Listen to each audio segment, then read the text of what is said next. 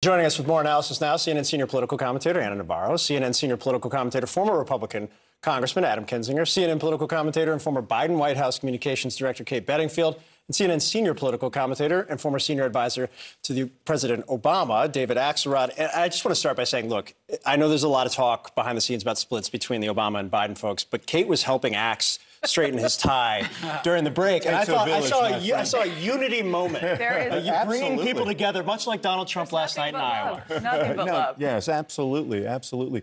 You know, watching you do that board and looking at the red state of Iowa, it, it looked like a MAGA hat.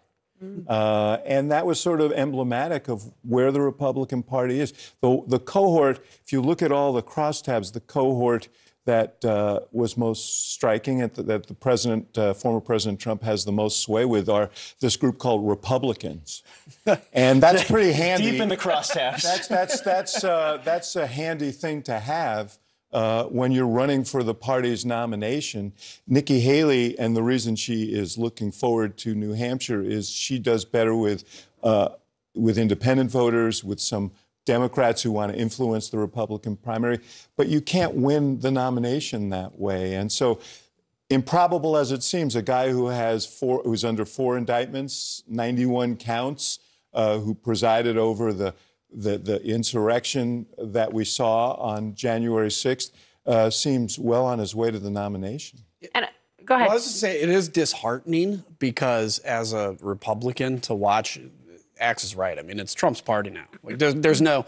So, but the thing that really stands out to me, it's like if I had a time machine. CNN had some numbers that showed of the people that believed the election was legitimate, which it was, by the way, it was about a 30 30 30 split between DeSantis, Trump, and Haley of those that think it was stolen, it was like Trump by a mile. I think Trump only actually got like 9% of the people that thought it was legitimate.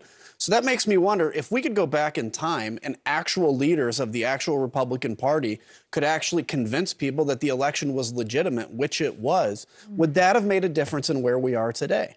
And that is showing me what the importance of of leadership is because when Donald Trump said it was stolen and every other second tier influencer in the GOP says, yeah, it was stolen, you're now convincing the party that he's a victim. If they'd have actually taken a stand and said, no, it wasn't stolen, or, would it have been oh, different? Or dances what's around. the point of, of, at this point, crying over spilled milk? We are where we are, right? Like yeah. if my grandmother had bicycle, uh, uh, wheels, she'd be a bicycle. You know, it didn't happen. They didn't stand up. They didn't I've always lead. said that. Yeah. And uh, it's actually an, it's actually a Spanish saying. Si mi abuela tuviera ruedas, sería bicicleta.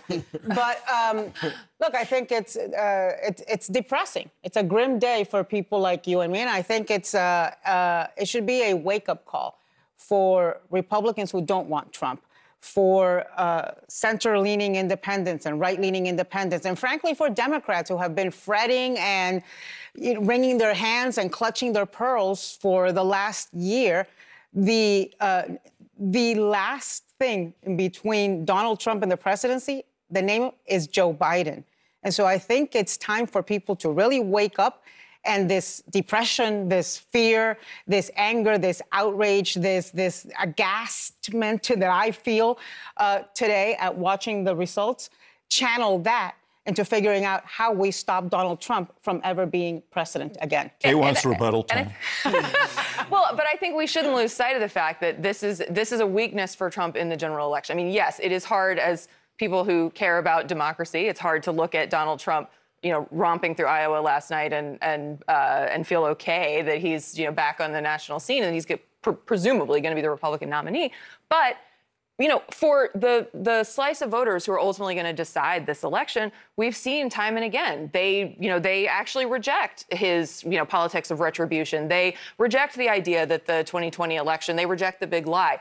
There's a huge audience for this within the Republican primary electorate. That's obviously upsetting, but you know, for for people who are listening and and hopefully uh, are not totally abandoning hope, this is not. Uh, uh, this, they have, the Republicans are now putting forward their most damaged potential Mind you, though, nominee. Last night, he left the politics of retribution behind. He came out and he sounded like Barney the dinosaur, right? He loved everyone. He, he wasn't calling him Ron uh, sanctimo- DeSanctimonious. He wasn't calling Nikki Haley bird brain. He was all of a sudden giving them compliments. It was an interesting But oh. how? ma- but how many how long moments? is have- that gonna last? How long is it going to last? One and two. How many times have we seen that? Right. I mean, we could go back through clips of the last four years, the last eight years, There was and a pick stra- out there was a strategic purpose It- for it. right, He yeah. just he wanted was to signal trying this is over. Everybody mm-hmm. get on board. Exactly. Almost This- like this I'm is waiting not for like your a wholesale. speech. Yes. Yeah. When J.B. Pritzker, the governor of Illinois, he, there was I was doing the CNN thing yesterday, and he, there was some comment where he said, "It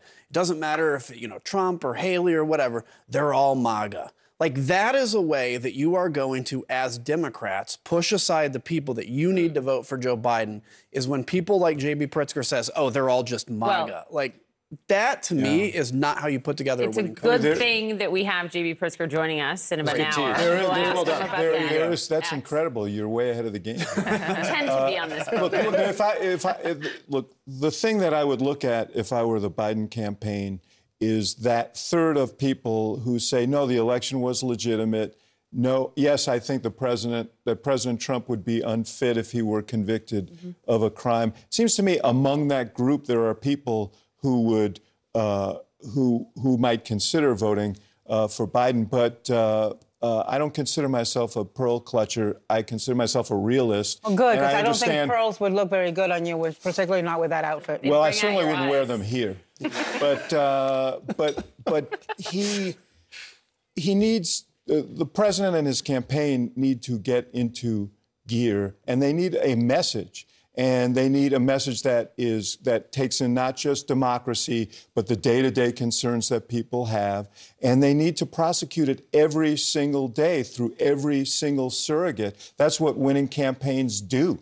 So the, the people who have to sort of get in gear are not those who have concerns about what might happen in November, but the campaign itself. And there are signs that that's beginning to happen. It has to happen faster because the threat is clear. And if there's one thing that that the uh, Trump that the Biden campaign should be happy about is it's very clear now what the race is. There's no ambiguity. It's going to be Biden versus Trump. And so begin to draw those parallels, not just on democracy, but on uh, issues that are important day to day in people's lives. Well, and if you look at the measures of enthusiasm that are available to us right now, you know, look at uh, what the Biden campaign raised in Q4. They raised a significant amount of money. They raised a lot of money from uh, smaller donors. There are signs that people are motivated by, uh, you know, I would argue by the Biden agenda, but also are because the race is coming into focus, because we know where this is going to be a question uh, of kind of our fundamental existential do we care about democracy? Is democracy going to survive?